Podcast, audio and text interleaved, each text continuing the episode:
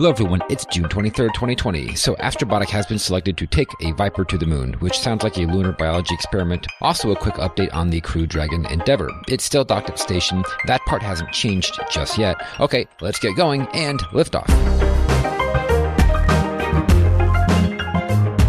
And we've cleared the tower. Welcome to episode 265 of the Orbital Mechanics Podcast. I'm David. I'm Ben. And I'm Dennis. Yeah, so actually, one thing that we're, we didn't mention, or that we're not going to do as a news topic, and I somehow just found out today because I don't know how to search through space news, um, meaning the actual website. Apparently, SpaceX will be reusing their first stage boosters and their Dragon spacecraft, like their actual Crew Dragon spacecraft, for future missions. Apparently, starting with PCM2, which is oh cool post certification mission, which is for 2021 at some point. I don't know if that's what they're actually calling these missions because that doesn't sound like something you would you would want to call it. But for now, I guess like one of the designations is PCM post certification. So they're going to be reusing first stages and Crew Dragons, and honestly, that surprised me. But then, as I read further down in the article, I'd forgotten Starliner already is doing that, or they will be doing that. So they will be reusing the Starliner spacecraft, or they'll be, I guess, like refurbishing it. And I think we had mentioned, we had talked about it months ago, how it was kind of surprising, or at least it was surprising to me that they would allow that for Boeing, but not for SpaceX. Yeah, I don't know why they would have adopted that policy in the first place. Do you know? Is there something different between those companies where they were just like, or between those vehicles where they're just like, well, you know, Starliner, they can refurbish that and that'll be. Well, so is it is it actually a change in policy or just confirming that it's a thing? I guess that's also my second question: is is this coming from this is coming from NASA or was this SpaceX making the decision? Okay, so Sam in the chat does make a good point. yeah, so actually the Dragon spacecraft gets dunked in water, but the Starliner does not, and that might be a crucial distinction there. Right, right. Uh, and obviously, Boeing does not have anything to do with the reused booster because that's off the table. They don't reuse their. Mm-hmm. That's not going to be a thing. But yeah, okay, so that might be the key difference there. Is it you know salt water actually? But they did have that. You know, they did have that issue. Remember when they tried to refire the Dragon and it blew up the one that I believe had been dunked in water? Wasn't that the one that didn't that ditch in the ocean? The yeah, one that blew up. Their their like, first one, but it was yeah. I think that was just a. Uh, I think that, that was, was the titanium error. issue, wasn't it? Yeah, I think that was Yeah. independent of the salt water. I thought it had splashdown. something to do with salt water for some reason. Like something had Well, leaked. I or- think the I think the salt water allowed the or caused the valve to leak, but it was the what was it the uh, the MMH or the UDMH interacting Mhm. with the titanium that caused the explosion. So the salt water exposed that as an issue, but you know it isn't necessarily or isn't a problem in the future. Like they they fixed that issue. Yeah, they did fix it with the um The burst um the burst discs. Yeah. Yeah. But that was an issue at the time. Like, it's a good thing they did that test after they had, you know, like, I mean, that kind of came out of nowhere to me. Um, that was quite a shock to see it just blow up like that on the test stand, like very violently Oh, and suddenly just Yeah. disappear. Ben Hallert uh, says um, uh, SpaceX has said they learned a lot during the Dragon 1 campaign about building saltwater resiliency into the Dragons, that they were able to incorporate those uh, lessons learned into Crew Dragon uh, to reduce the impact on it and make refurbishment easier. So there may have been some sort of qualification that's happened um, that allowed them to change that um, that decision making. One thing that SpaceX had mentioned was that it would actually make, I mean, it's obviously more cost effective, but also it would actually be safer because, you know, this is something that has been flown once and, you know, like, Mm. therefore, presumably it can be flown again, which is a really cool argument to make for spacecraft because it does apply for other types of vehicles, you know. I mean, that's why when you fly a plane for the first time, you have to do some kind of a shakedown or whatever they call it. I don't know. But, you know, like, you know, like you have to do your maiden test flight. Mhm. Then it's actually certified. But for spacecraft, it's kind of the other way around where you fly it once and then, you know, that's, you know, assumed to be the safest that it will ever be. But I don't see why that should be in the future if you have something that's, Flight proven, yeah. yeah, like why shouldn't that apply to spacecraft? I mean, there are good reasons why, but I think that's changing now. Yeah, that's what I was thinking. Is if, if if I had to go up on one, you know, I would want it to be Mhm. one that had flown before.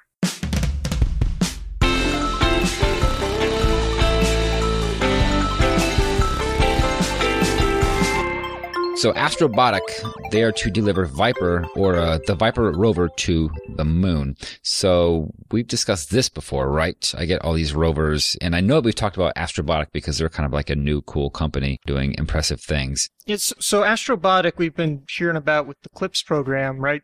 Commercial lunar payload services. So private companies getting stuff to the moon, generally to kind of help out with uh, Artemis's goals. So number of them are heading to the South Pole, but uh, not all of them. But I think the the more recent thing is that uh, specifically that they're going to be in charge of delivering Viper to the moon, selecting the launch vehicle, integrating it, and uh, getting it there on its lander.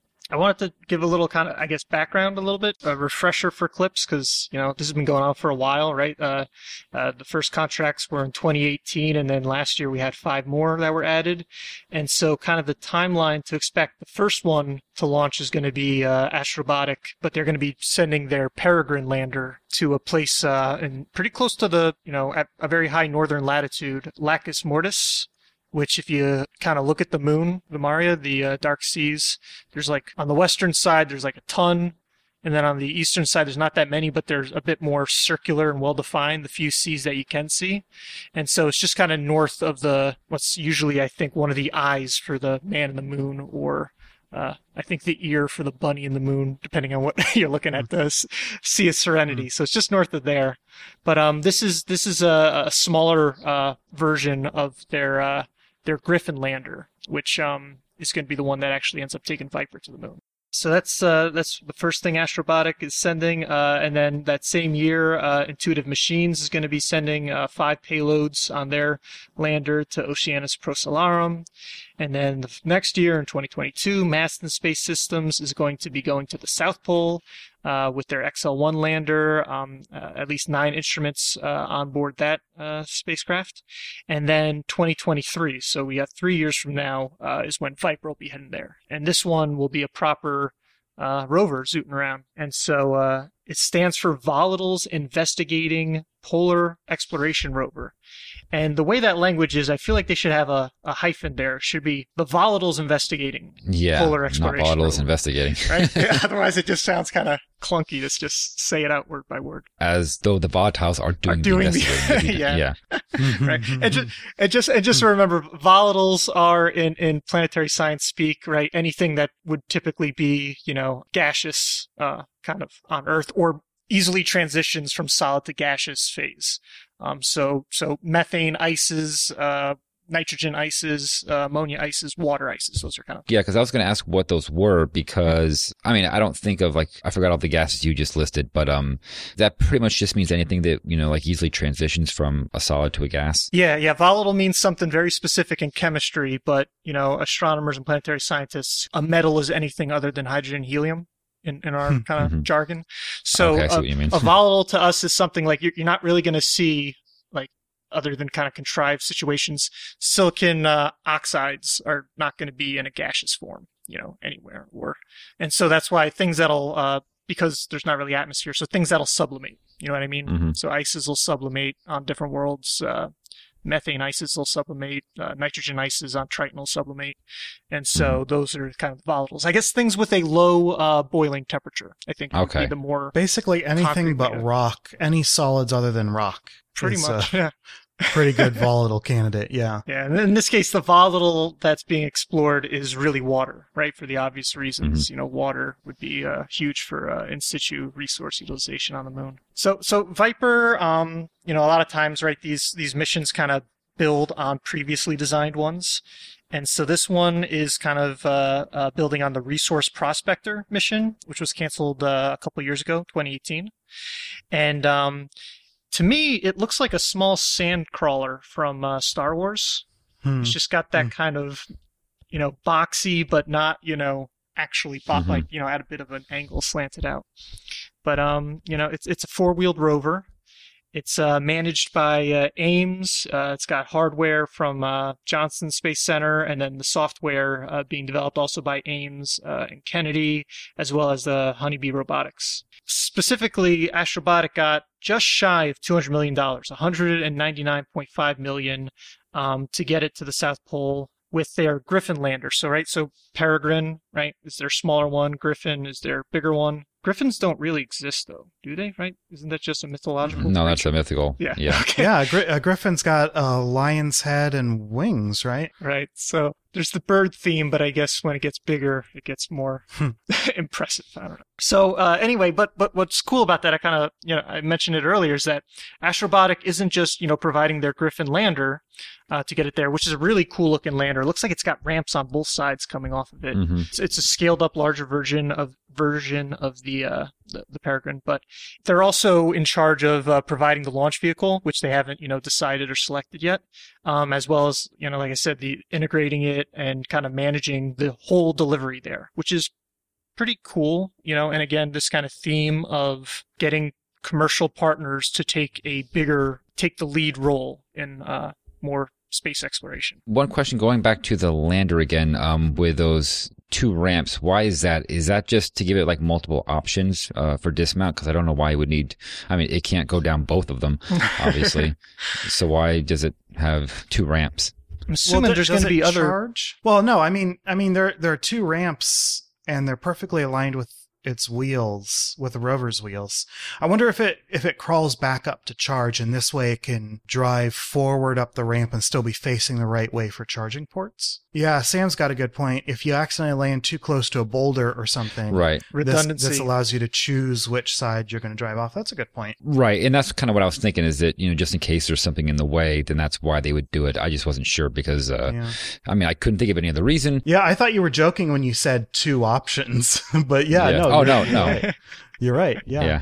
You would think that they could probably set it down somewhere where that wouldn't be an issue, but then again, the moon, you never know. I It's mean, it's a lot less the flat at the south poles than it is Yeah. where we were landing the first handful of Apollo. And, and not only that, but this is this is an automated like we give it a landing zone, but it's the lander is picking where it's actually going to land. You know, in the last couple of moments, and you know, computers are good, but not always perfect. And we have a lot of experience with this kind of thing here on Earth. But yeah, it doesn't hurt to have uh, a second chance if you land, you know, a little too close. Yeah, no, or who knows you know once you uh, when you're landing you can't always evaluate the surface with the same amount of detail that you would want for the rover so it may be a perfectly acceptable place to land and you just decide oh you know what we're not going to go that way that that looks a little more dangerous Mhm. so maybe it doesn't have to be as dramatic as landing next to a boulder and also when you consider how much trouble some of the astronauts had who are, you know, Yeah. like landing on the moon, Mhm. then, and those are human beings. Who knows uh, how well this is going to do? Yeah, you know, one shot at it. Well, speaking of that, so so one of the things Astrobotics is bringing is what they call their uh, Terrain Relative Navigation System, or TRN. And so this is uh, some proprietary, you know, GNC software and hardware that kind of they say can give them a 100 meter landing accuracy of where they want to actually put themselves down. I'm not sure I understand that because that doesn't seem very accurate. Or do they mean 100 meters that they can, you know, pre-select that pretty far out and then they can, you know, dial it in in the last couple of seconds? When they're coming in from orbit, they can get to within 100 meters and then right. from there make choices. Right. Well, yeah, so that's the thing. I mean, terrain relative navigation means it, it sounds almost kind of like, you know, what Hayabusa 2 did. That was kind of the big deal once they found out how bouldery uh, Ryugu was, was to kind of be able to use landmarks to navigate off of, right? And Osiris Rex has to do this too. So, given that, I mean, you know, if those spacecraft can get, I mean, I'm just spitballing here, but if they, if they can get, you know, the kind of accuracy that they have, which is, you know, within meter or so, I feel like why wouldn't they be able to? You know what I mean? So, mm-hmm. because I mean, terrain relative navigation system. I mean, I read that as something that can use, you know, Right. markers on the ground. It can basically assess, all right, if this boulder's here and that boulder's there and this rock's here, then I want to move over this way. So yeah, not for landing, but for navigation, I guess is the key distinction there. Yeah, yeah. Com- coming in from from orbit, a tenth of a kilometer is pretty good. I would say, Yeah. especially since Well, the moon's got the kind of weird, lumpy gravitational field that kind of messes with you. So, They they say that it's an or it's orders plural orders of magnitude better than conventional landing systems. Hmm. But I don't I don't know what they would by by conventional landing systems they probably mean unguided inertial well not unguided but inertial uh, landing systems. mhm. And yeah, Dennis, I think you're right. Like a hundred meters, it's not that far. like when you're when you're coming in from orbit. I mean, what i Mhm. if you think about it in terms of GPS accuracy? That's ridiculous. Mhm. Uh, but in terms of coming in from landing, yeah, I mean, uh, my initial impression was that that was an incorrect number. But yeah, once you once you put it that way, Yeah, because I mean, how else can you do it? Because like you're saying, you can't do it with GPS because there's no GPS. yeah, yeah, You could do inertial navigation, but to me, and this has always been like magic to me, I just don't see how it could be that accurate. But apparently, like it is in many it cases. can. Yeah, it can be, uh, especially if you pair it with with radar. But visual, like radar, will tell you how high above the surface you are. But uh, visual navigation system, which by the way, TRN is a visual navigation system. You can not only tell when you need to land or when you know when you're landing, but where you're landing. And and I was just thinking uh, a way to phrase it to kind of bring home the point of how accurate it is is what if you just say, yeah, and it'll it'll be targeting a landing ellipse of 100 meters. Right. Right. Right. That's that that makes it sound I think better, you know. Yeah.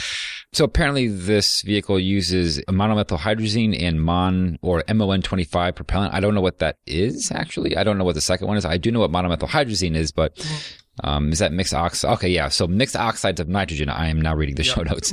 Um, I didn't know that it could be abbreviated in that way. Okay. And but what does the 25 mean? Like I'm not actually familiar with Twenty this. five percent nitric oxide. Okay. So so it's it's nitric oxide and uh, dinitrogen tetroxide and nitrogen oxide. And so yeah, the the mix is between dinitrogen tetroxide and nitrogen dioxide, and then the number indicates how much The NO is how much there. of that is the yeah exactly. So now that makes me wonder why that particular propellant combination. So the more the more NO that you use, or the the more NO2 that you use, the less corrosive it is, but it's more expensive. Um, and it's and it's less it's less powerful. It's less oxidative. So you're if you use just nitrogen tetroxide, it's really expensive, really harsh. If you use just nitrogen dioxide, it's not as good of a fuel, or it's not as good of a propellant, but it's a better uh, it's a better fluid to work with. So you mix the two and, and pick your poison, basically. Do you, Okay. do you think the the weight matters at all? They're they're almost exactly the same fluid density, um, 1.45 versus 1.44 grams per cubic centimeter. So almost the same density. Yeah, so just to kind of wrap it up, right? So this is looking for water specifically, and just kind of the reminders that most of the water on the moon is thought to kind of not just exist as just pure free water, you know, like you just go and scrape it into like a little Mhm. container and voila, you've gone, you know, Yeah.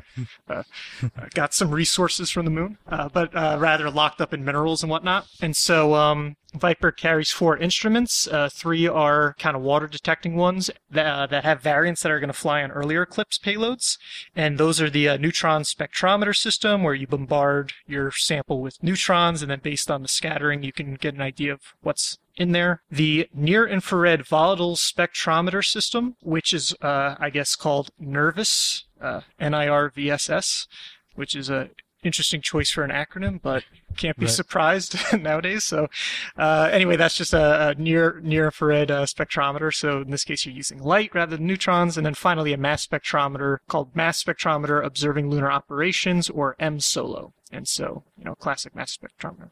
And then I think the real exciting bit uh, is uh, the Trident instrument. So wait, be, before you move on to Trident, do you know how M Solo works? Is it it- it's a sample based mass spec or is it a remote mass spec? Right? Because you can you can do mass spectrometry without actually chewing up a, a sample. It's a good question. Um, I do not know which of those two M Solo is. I will see if we Google it while you're out. working on the next instrument. And so uh, those are all great for sure, but the kind of you know one that I think steals the show is the regolith and ice drill for exploring new terrain, which they call Trident, which is a uh, one meter or three foot drill.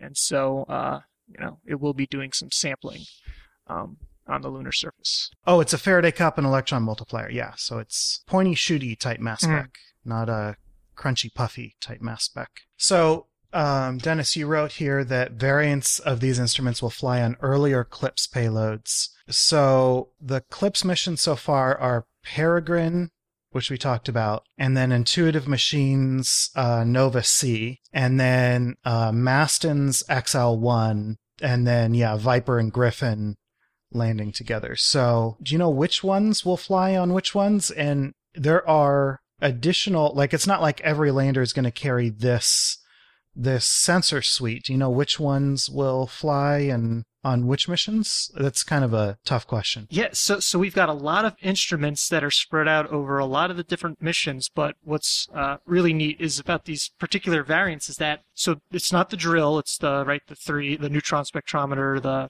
mass spectrometer, the near infrared spectrometer. Uh, they're first going to fly on Astrobotics Peregrine lander. So that's you know they're again they're, they're smaller initial uh, CLPS uh, mission, uh, but then they're going to fly a second time the next year on Masten Space Systems uh, XL1 lander. And so uh, that one's going to be closer to the South Pole as opposed to Peregrine, which is landing, you know, in one of these uh, lunar lakes. It's Maria. And so, uh, yeah, and then that's going to be basically like two setups, you know, uh, to kind of, I guess, you know, really get a feel for the uh, function of the instruments, uh, what works, what doesn't works. And, you know, like they said, they're variants of it. And so they can basically try to optimize it so then when the, you know, the big crown jewel Viper goes and gets launched in 2023 Uh, and starts zooting around at the South Pole, uh, that it'll have basically, you know, really, you know, well tested, well characterized in a actual lunar environment twice hmm. uh, mm-hmm. instruments on board. And so really so cool stuff. Yeah, that's a Yeah. great question. And- I'm glad you asked that. Yeah. And, and I did a little digging around in an Intuitive Machines Nova C mission, which flies right after Peregrine, um, shares a bunch. that both of the Peregrine one and Intuitive Missions Mission one, like uh, Intuitive Missions, did I, the Intuitive Machines Mission one, they share a lot of instruments as well. So it sounds like we have a pretty large suite. I think it's 24 instruments that they want to fly on various CLPS missions, and they're kind of just shoving them in all over the place Mhm. and getting the same instruments to different locations on different vehicles. Like that's that's a science bonanza, you know. Like that's really Right. cool. yeah, these these landers, and I, I think we mentioned this when we talked about Masten uh, specifically, but like these landers, just you know, they're just amazing how many like payloads you can just strap on to the sides, and you know they've got, you know, some of them can be exposed, some of them can be you know indoors, you know, just all the variation that's uh, available from them is you know they're really well designed. I love living in the future. Yeah. Cool. All right. So let's um, translate right on over to another topic. So just talk a little bit more about SpaceX, uh, just very briefly. Um, I guess just uh, this is more like an update on what's going on with the Crew Dragon Endeavour spacecraft. So it's been exactly three weeks on orbit, and apparently all things are going well. One thing that the astronauts have been doing is that they've been putting the Dragon into sleep mode for a week. Then they wake it up, they perform, you know, some systems checks, and then they put it back into sleep mode. And there's no information on exactly what that means, but it is an interesting thing to consider that the Dragon spacecraft has a sleep mode. It is like solar powered, so it can, you know, keep its systems up and running. And I guess it like docks into the station's power supply as well. I think, right? It shares I don't power. I don't remember if if IDA can do power transfer. Oh, here we go. IDA converts yada yada and allows the transfer of crew cargo, power, and data. Okay. Yeah. but not fuel, which sucks. But No. you know, we don't we don't have any commercial uh any commercial vehicles that are transferring fuel to ISS anyway. So No. and you know actually it wouldn't be able to anyway because there aren't any engines on the front of station. Uh, the USOS doesn't have any engines, so it really would not be a great place to donate fuel. So, do you have any idea, like, do you think, just um, in your opinion, what it means to go into sleep mode? like, what does it mean when a dragon sleeps? Dragon sleeps. Yeah. so there there are a lot of moving parts um, on crew spacecraft. Um, and those often are the things that have the shortest lifespans on orbit. And so my guess, and again, this is a guess, my guess is that they're mostly just shutting down all the fans, all the life support systems. And then on top of that, they can probably shut down the computers as well to reduce the the power draw. It, it's probably not shut all the way down. Like it's Mhm. probably not cold. Yeah. What is it called? Uh, cold and dark or dark and cold when you like totally shut down an aircraft.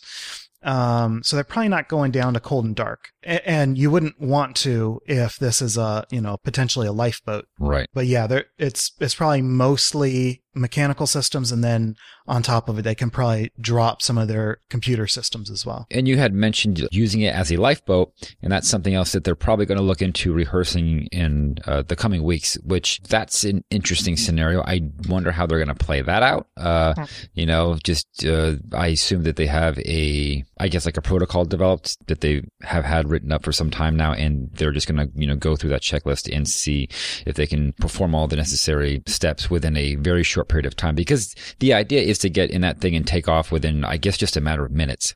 Which, like when you look at a standard departure, it takes forever. Oh, so yeah, yeah. doing it in just you know a couple minutes in an emergency that seems crazy to me. But um, I assume it's actually not that hard. It's just that you have to forego all the safety checks and you know you just undock and go. Oh, they SpaceX actually calls it quiescent mode. So quiescent, you know, refers to death, which makes it an odd word choice.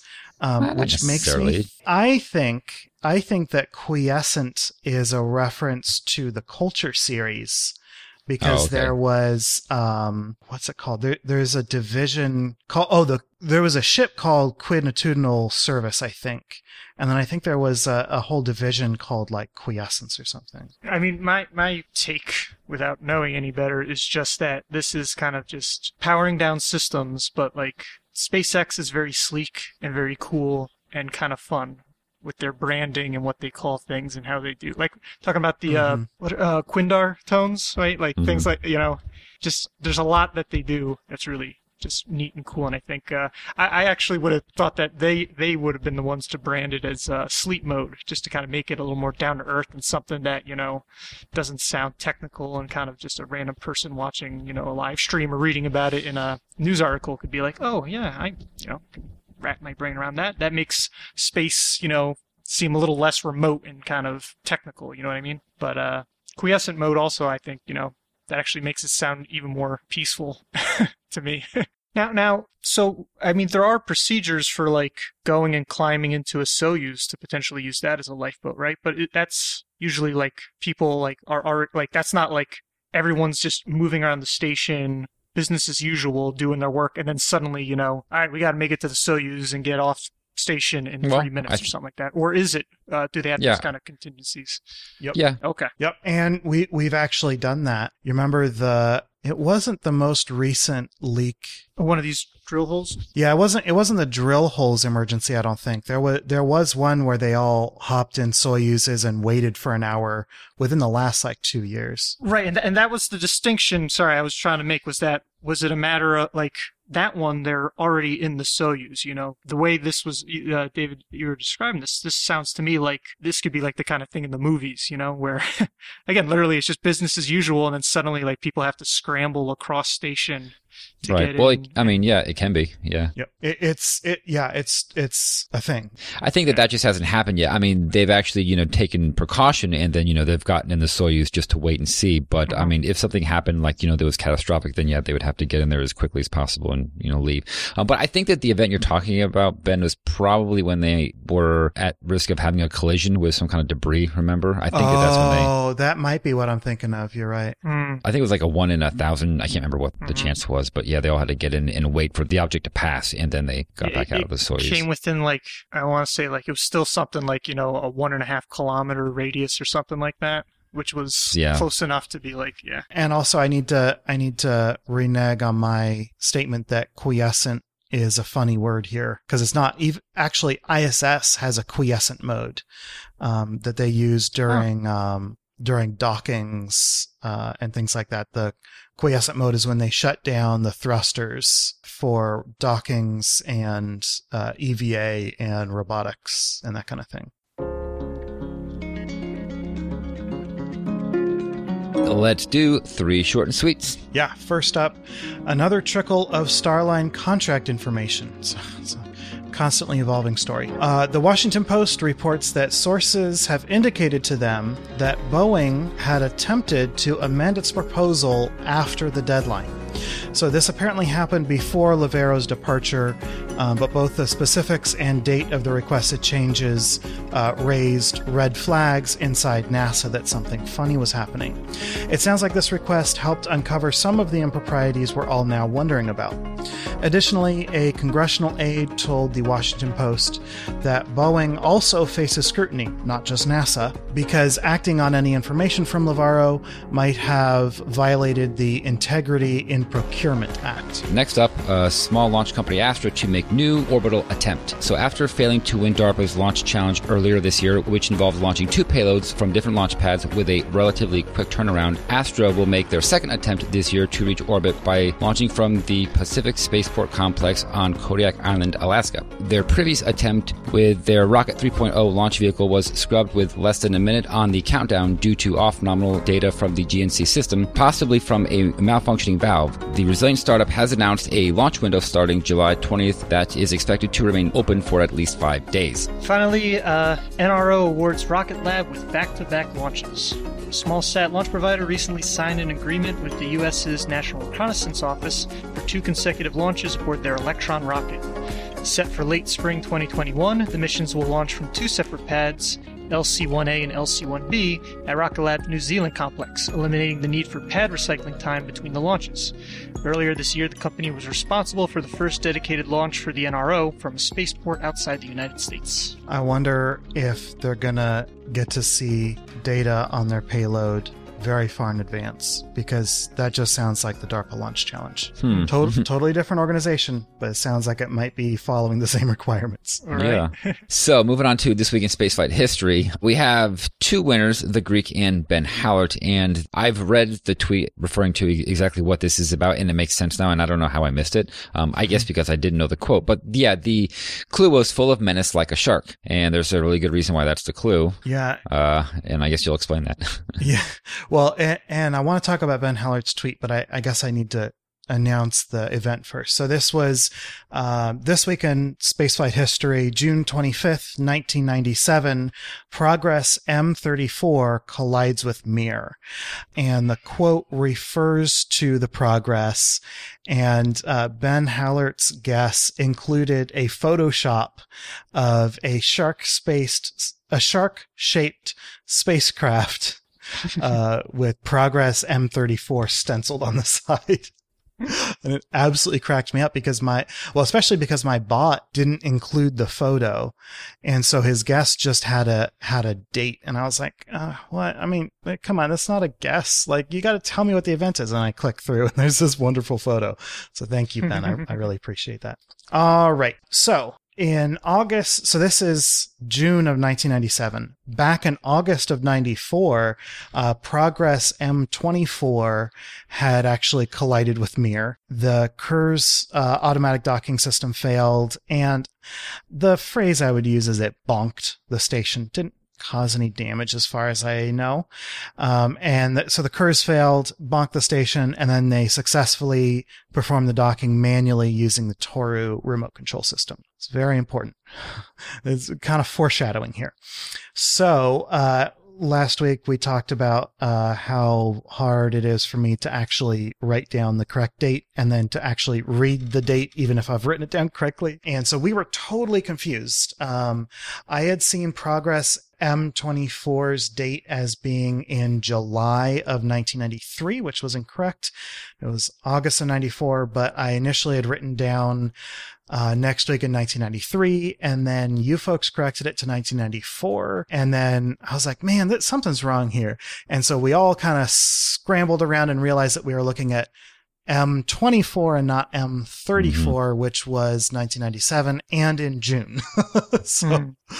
I'm, I'm sure that's way more information than anybody actually cares about, but it was kind of a funny uh, Three Stooges routine of us running around, changing the document, finding something else, changing the document back and forth.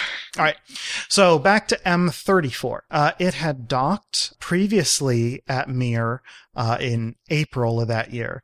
And so what they were doing, they weren't sending it home. They were just going to undock, back away from the station, and then redock. So normally progresses, progress I, uh, dock using Kurs. Um, which by the way, we still use, well, Russia still use Kurs. I'm going to say we, we're, we're all humans. We still Yeah. use Kurs today, um, to dock both Progresses and Soyuzes. But what had happened was after the end of the USSR, after the breakup of the USSR, um, the Kurs technology reverted to what became again the country of Ukraine. And so Ukraine now owns this unique technology. They, and the ability to manufacture it. So they raised the price. Um, and so Russia, uh, well, Roscosmos decided to, um, try to stop purchasing it if they could. So they um, wanted to test the Toru system. Now, granted, they had already used Toru to dock M24, but I guess they wanted more data on how this worked in a nominal situation. Um, unfortunately, they did not get a nominal situation. So, uh, Toru is well, before we talk about Toru, let's talk about Mir. So we don't talk about Mir that much on this show, even though so many interesting things happened on it. It just kind of doesn't quite hit my this week in spaceflight radar. Um, although uh, it's hard to go you know, a couple of shows without uh, David bringing up the fire on Mir, mm-hmm. which I believe happened during this expedition. It might have been this one, might have been the one before with before they swapped out the American astronaut. In any case, um, because we don't talk about Mir that much, I want to go over uh, Mir anatomy uh, so we can all get on the same module. So the core module uh, has a front end and a back end. We're going to talk about the front end as the end that points prograde. On the retrograde side, it has a five port node. Um, so in the orientation that I'm uh, going to put it, because I, I, don't, I think they allowed Mir to point in a in a number of different attitudes, but the attitude that I'm pretty sure it was in uh, during this event was the engines and a single docking port pointing prograde and a five port node pointing retrograde. So on the prograde side is Kvant 1, which is, I believe, basically a power module. It's, it's pretty short and it has a docking port on the front and the back or the top and the bottom. So that's prograde. Retrograde, you've got the, this five port node, kind of a ball with four around this four around the edges, kind of like in a skirt shape, and then one pointing uh, retrograde or or up, when, when, however you want to put it. So um, in the the ring, the the four docking nodes that are in a ring were Kvant two, Kristall, Spektr, and Priroda. Are the, are the nodes that go around there. Then the core retrograde port uh, is where Soyuz docks, and then there's a progress uh, that docks on Kvant 1 on the front, uh, the, the prograde uh, docking port. Okay. If I haven't totally confused you, um, just one more little thing here. We're going to be talking about the Spektr module. And if you're at all familiar with, with Mir, I think Spektr is the, the module that is most recognizable to me anyway. It's the one with a pointy end. And so it's got four solar arrays. Two of them are closer to the docking port and they stick out uh, straight, I guess. They stick out laterally. Um, and then there are two more that are a bit farther down and they're on the pointy end. So they kind of that conical end cap and they're they're canted away from the station. So one looks like you standing with your arms out and the the other one one pair looks like you standing with your arms out. The other pair looks like you standing with your arms up or you know pointed up. And we we could talk about why Spektr's shaped that way, but I don't think this is the the right time to do it. So uh, back to Toru.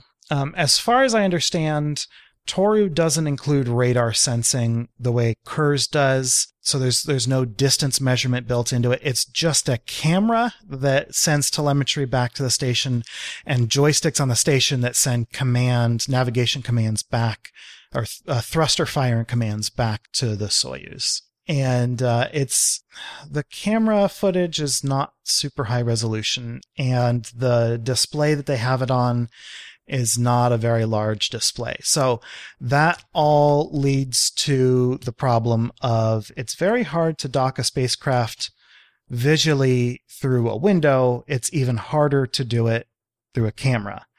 And it's even harder to do it when you've got low resolution on a small display. And, and, the, the big issue here is that the farther away from the station you are, the smaller it is. And the smaller its size changes as your speed changes, right? The, the rate of it uh, getting smaller and bigger on the screen is very fast when you're close to it and very, very, very slow when you're far away from it. So as they're bringing the progress back into dock, it was coming in too fast. Um, they issued too many thruster firings towards the station because they, you know, weren't sure which direction they were traveling in. And the whole time, uh, well, during the initial approach, astronaut Mike Foale was standing in a window uh, with a laser rangefinder pinging the the approaching progress to basically get uh, an approach rate kind of in this very manual way where he can shout rates through the station. But as the progress got closer and closer, it, it moved out of the range that he could see out of the window. Um, and so they basically started scrambling, trying to spot it out the window. Even though they have a camera feed from it, they really want to have eyes on it. And we really only have stories of, about the events. There, there are likely official reports somewhere, but they're likely just as nebulous as a story told by an astronaut, because that's what they are. So the, the stories that I've read, and I've read a couple of different versions, there'll be links to a couple of different versions, but the stories make it sound like Vasily Tsibliyev, who uh, was working the Toru system, realized how fast the vehicle was going about the same time that they spotted it out the window. And credit, I guess, goes to Alexander Lazutkin, who saw it first. And about the time that Lazutkin saw it out the window, Tsibliyev realizes how fast it's going. And they're both, they, you know, they both kind of panic, uh, as much as an astronaut can panic or a cosmonaut can panic. And Lazutkin eventually describe or later described the progress as looking full of menace like a shark. Uh, and he said, quote, I watched this black body covered in spots sliding past below me. I looked closer and at that point there was a great thump and the whole station shook. So why would the progress uh, be sliding below him when it was approaching the station. Well, what had happened was Tsibliyev realizes how fast the thing is moving, and he starts firing the the braking thrusters, if you can call them that, to to slow the vehicle. But he understands he's not going to be able to slow it fast enough, and so what he does is he um, pushes the progress laterally to try and just avoid the station. Can't stop in time, so let's go zipping past it. And there is actually a fantastic fantastic video. Uh, it's a CG rendering. I don't know if it is based on uh, telemetry because I, we don't have that good telemetry. I think it, it's a reconstruction uh, looking at the damage and the descriptions from the astronauts. Uh, so if you want to see this video, go click on the history.nasa.gov link associated with this week in spaceflight history, and it's down at the bottom. But it's it's uh, not a render. It's it's a CG animation uh, uh, of this collision happening. So I'm going to try to describe it because it's actually uh, sort of an interesting s- sequence of events. If you're told, hey, a progress collided with Mir during docking, you might think, oh, well, we slammed into the docking ring, but that's not what happened. So, like I said, uh, it had been pushed off center.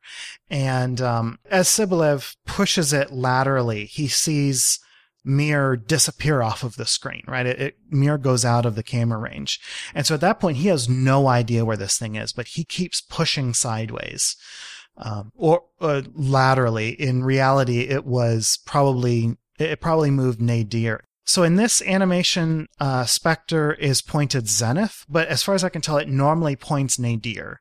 Um, so I'm going to go ahead and go with the animations orientation uh, for my description. So he starts pulling the spacecraft, or he starts pulling progress towards zenith and a little bit, a little bit off to the side. I don't know if it'd be starboard or port because I don't know if I'm supposed to reference the progress's orientation or so for for progress it would be up and right. So zenith and starboard. In any event, Mir drops off of his display, um, and then suddenly shows up again as the one of the the lower um, solar arrays on Spektr come in front of this the the progress or progress gets to the point where that this thing is suddenly just looming in front.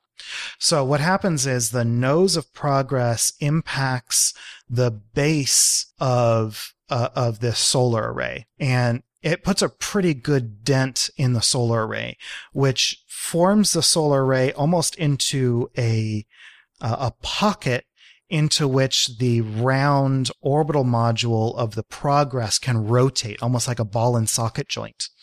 So it impacts, and that starts both Mir rotating, uh, pitch up from Mir's point of view, and it starts the progress rotating, also pitch up from its point of view.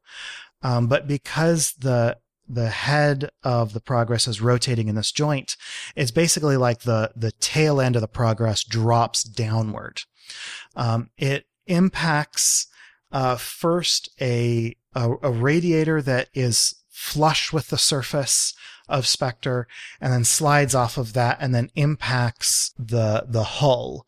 And I would describe this sort of as a side slap motion. And so the initial impact with the solar array and then the side slap add a lot of rotation to Mir and then progress goes tumbling off. Luckily it didn't um, have a second contact with the station because it it was kind of tumbling away, but not very quickly. Um, and one of the other solar arrays or even another module could easily have uh, rotated and and recontacted the progress. Yeah, that really sticks so, out at you. Sorry, just watching the animation, I was like, yeah. "Oh my god, how did it not hit anything else after?" Isn't yeah? isn't the that side crazy? slap as you described it? Yeah, they were lucky. This was bad. Could have been worse. So after this after this contact happened, Mir experienced a power loss. I don't believe it was a total power loss. Um, I, actually, I can confidently say it wasn't a total power loss because they still had communication with the ground. But I'm I'm unsure of how much of the station uh, experienced a power loss, and I'm also unsure why it experienced a power loss. Uh, it might have been damaged power lines running through Spektr.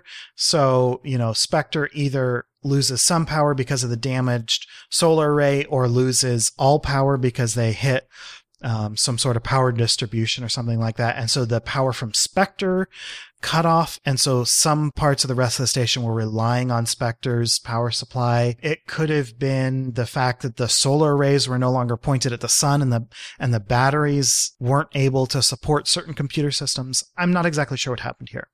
But basically, they didn't have enough power to run some of the computers. And either the computers were in charge of the gyrodynes or the gyrodynes themselves lost power. Um, so the gyros weren't able to slow the spin of the spacecraft. So they had to use the engines. And I believe it's because the computers that were human interface computers died, or, or maybe they weren't configured like this in the first place. I'm, I'm not, uh, very familiar with Mir's systems, but the astronauts and cosmonaut, the astronaut and cosmonauts on board weren't able to fire the engines to slow down. Um, not only that, but they didn't have rate displays.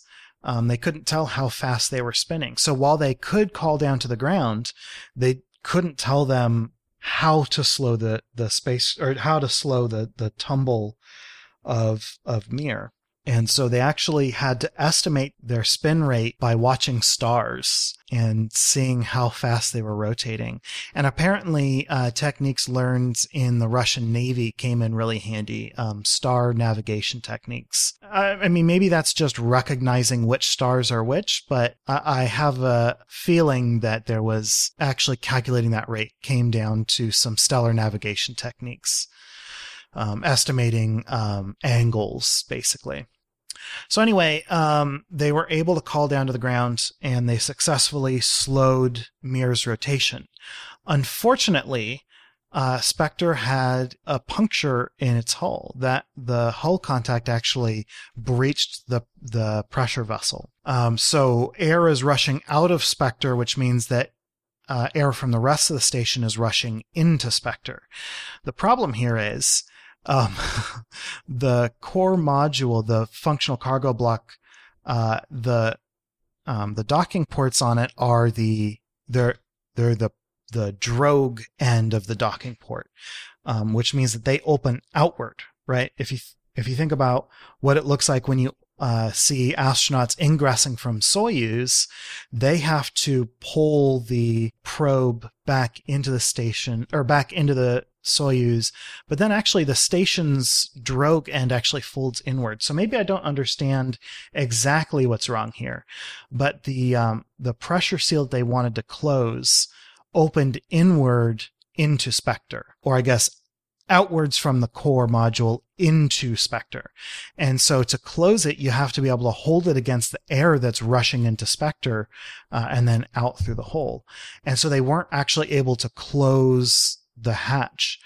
And so they used an object which I've seen described as a plaque.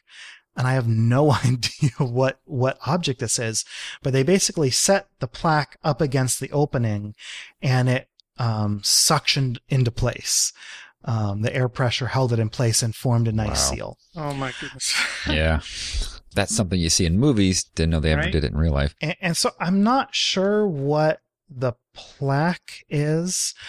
I, doubt that it's, you know, like a commemorative plaque. I think it's, I think it might just be the way that, the, the descriptor attached to the, uh, the inside door. I, I'm not sure. I, I shouldn't speculate if I don't know. But anyway, um, later they brought up a quote unquote proper hatch. Basically, they had to build a hatch that could, or a, a door that could seal this hatch, a plug that could seal this hatch, um, but be brought in from a, uh, from a progress. So I, I'm guessing it had to fold to be able to get through a similarly sized docking port, right? Um, but they were they were able to seal the module off sort of in a not impromptu way later. Um, but after this event, Spektr uh, was unusable. It ended up, you know, bleeding down to vacuum, and I, I don't believe that it ever got power again. I I think I, I don't know if that's because they couldn't repair it or because they, you know, actually shut it down and and said go to sleep. But yeah, there you go. I mean, Mir is uh, an amazing accomplishment. It's the first thing that we would think of as a space station, and, uh, and and we learned a lot of things from it. And you know, it has heritage on ISS today. Uh, the functional cargo block uh, on ISS is directly related to the functional cargo block on Mir. Um, so you know, we have to praise it for for its accomplishments, even as we, you know, kind of cringe at some of the near disasters that happen. We just got to remember that these near disasters uh, taught us a lot of things about living in space. Yeah. Just one of several emergencies that occurred on Mir. It's always uh, interesting to hear those stories. What's what's interesting is that they restored power to the module, but they just left it depressurized. I wonder why they would restore power. Yeah, I don't, I don't, no, no, I don't think that they did restore power to it. They didn't restore full power, but they got it back up to 70% of its uh, pre-collision generation capability, it says, but that it was left depressurized and isolated. So There you go. So they, so yeah, so they could draw power from it, I guess. I just I, I think I found, at least according to this, it was an external hatch cover that was just lying around. There you go. Good, good. They had I a wonder why they backup hatch. yes. I, I did some Googling, but I never, I could never find another source that called it a plaque. I should have thought to go the other way around and look for more sources about the, about the depressurization. All right, well, that was a really cool uh, tale from Mir. I guess we should call them that. Uh, so, what is our clue for next week? All right. Next week in 2005, the clue is smarter than a deformed copper disc. Okay, smarter than a deformed copper disc in 2005. I feel like this has something to do with like com- uh, computers or something like that. I don't know. Probably not. Okay, so next week in 2005, smarter than a deformed copper disc. If you think you know what that's in reference to, give us a tweet with the hashtag this week SF and good luck. Good luck, everybody. So moving on to upcoming spaceflight events, we got a couple of launches and and we have an EVA. The first launch is on June 23rd. That's a Falcon 9 with Starlink 9, and that's also launching uh, Black Sky Global 5 and 6. So Black Sky Global, that's a Seattle-based company, and they're launching couple of rideshare satellites, and I believe it's just um these are just Earth observation microsatellites. So that's launching at 2158 UTC or 558 on the East Coast, and that's launching from Launch Complex 39A at Kennedy Space Center. Uh, so that's definitely one you could watch. Very convenient time of day. So yeah, I'll probably definitely check that one out. Yeah. And, uh, so Sam in the chat points out that, um, Black Sky is owned by Spaceflight, the rideshare company. So Interesting. Yeah, pretty cool. So after that, we have a spacewalk. Yay. So June 24th, uh, Wednesday, June 24th at 2 p.m. Eastern will be the preview briefing. And then the actual spacewalk, um, will take place on Friday, the 26th. Coverage begins at 6 a.m. The spacewalk is scheduled to begin at 7.30 7, 7.35 a.m. Eastern time, of course, uh, and is expected to last about seven hours. Um, so that's uh, well worth putting on and just running in the background. And then finally, on June 30th, we've got another Falcon 9 that'll be taking up uh, GPS 3 SV03. And so this is the third third gen uh, GPS uh, satellite to be launched. Uh, it's suffered a number of delays going back to October of last year, but um, hopefully it will finally uh, launch uh, with a window between 1955 and 2010 G- UTC or 3:55 to 4:10 p.m. Eastern Daylight Time, uh, and it'll be uh, launching out of Slick 40 at the Cape. All right, great. Those are your upcoming spaceflight events. Time to deorbit the show then, and we would like to thank Ronald Jenkins and Tim Dodd for our music. We record live on Sundays at 9 a.m. Pacific, 12 p.m. Eastern. Thank you so much to our $5 and up Patreon supporters for joining our recording sessions and helping us make correction burns on the fly. If you want to support the show as well, please leave us a review wherever you listen, or visit theorbitalmechanics.com slash support for our Patreon campaign, affiliate links, and other resources.